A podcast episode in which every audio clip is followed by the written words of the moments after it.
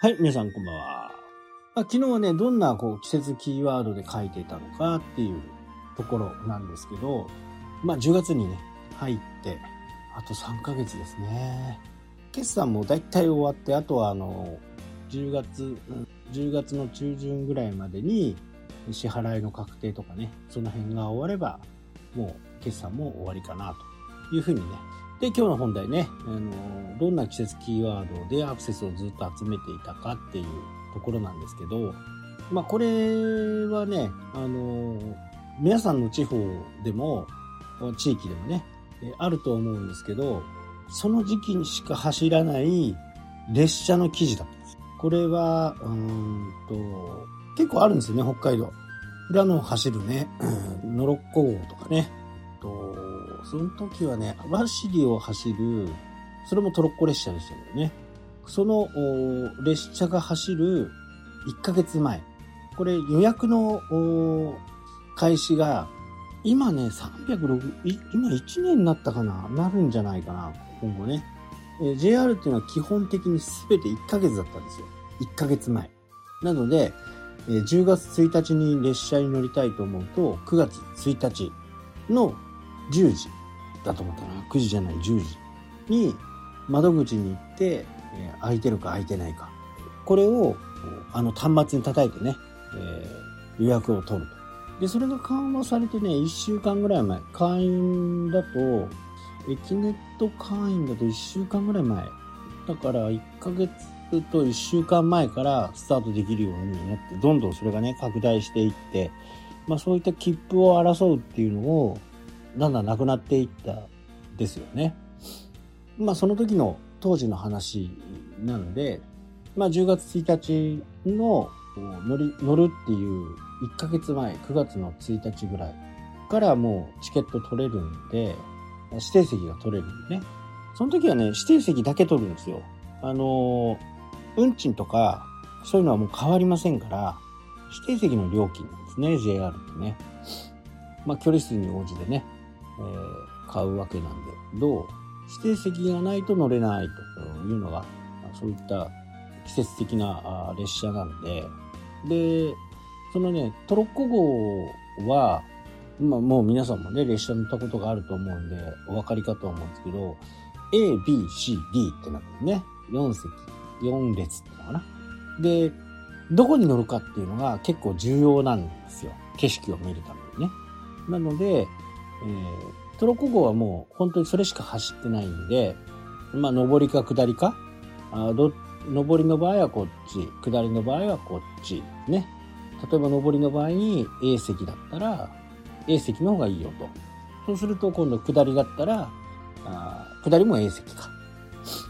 だから、そこを取らないと、D だとね、あのー、他の乗客越しにこう見る形になるんで、こういったことをね、乗っけてたわけなんですよ。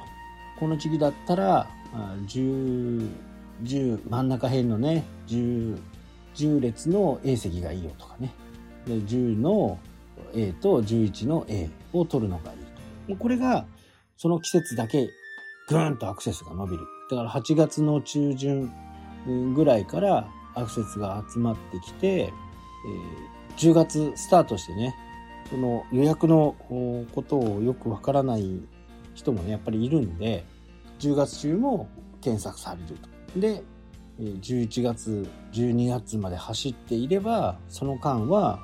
検索されていくと。で、12月で終わるという形になると、もう終わる、本当に2週間ぐらい前ぐらいからアクセスがなくなると。なので、12月の20日からね、20日まで、運行するっていう形になると、12月のもう頭、まあ10日ぐらいまではね、えー、まだ若干のアクセスが残りつつなんですけど、非常に少ないアクセスになると。もう20日になったらもうピタッと来なくなる。まあこれが季節キーワードでね、えー、3ヶ月走るんであれば、その3ヶ月分っていうのはアクセスがね、稼げると。まあこれを、やってたわけですね。まあ、あと、今ね、LCC は、あ、非常に使う方も多くなって、まあ、場合によってはね、大手を使わないで LCC で行きたい。荷物もないし、LCC でいいやっていうね、予定もそんなにカツカツじゃないという時には LCC を選ぶ人も多いと思うんですけど、その時ね、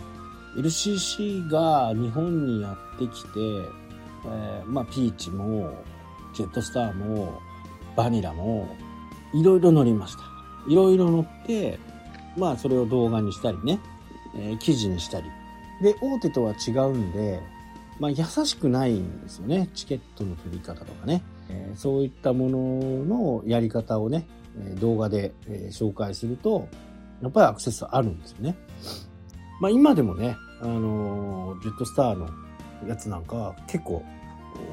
アクセスあったりするんですよ。じゃあもうブログはもう貸し状態になっちゃってるんですけど、YouTube はね、動いてるんで、あとね、1号初フライト、初フライト記念証みたいなね、そういったものもくれたりとかして、ジェットスターはね、結構乗りましたね。初就航とかね、そういったところ。ま、安かったんでね、500円とか、そんな感じで乗れてたんで、時間もあったしね、結構いろいろ出かけていくと、まあ CA さんとかね、あら、また来たのみたいな、うん、そんな感じになったりね。イベントではこうお話をさせてもらったりとか、まあいろいろあって、新しいものが日本にやってきたみたいな時っていうのはま、非常にね、えー、チャンスがあります。まあ、こういったものをどうやってね、自分のアクセス数につなげるかっていうところはね、非常に重要になってくるんで、ここは自分の業界とかね、えー、自分のやってる仕事とか遊びとか、まあそういったものをね、よりうまく活用できるためには、こういった新しいことっていうのには、敏感にね、反応した方がいいと思います。はい、というわけでね、今日はこの辺で終わりになります。それでは10月スタート頑張っていきましょう。それではまた。したっけ？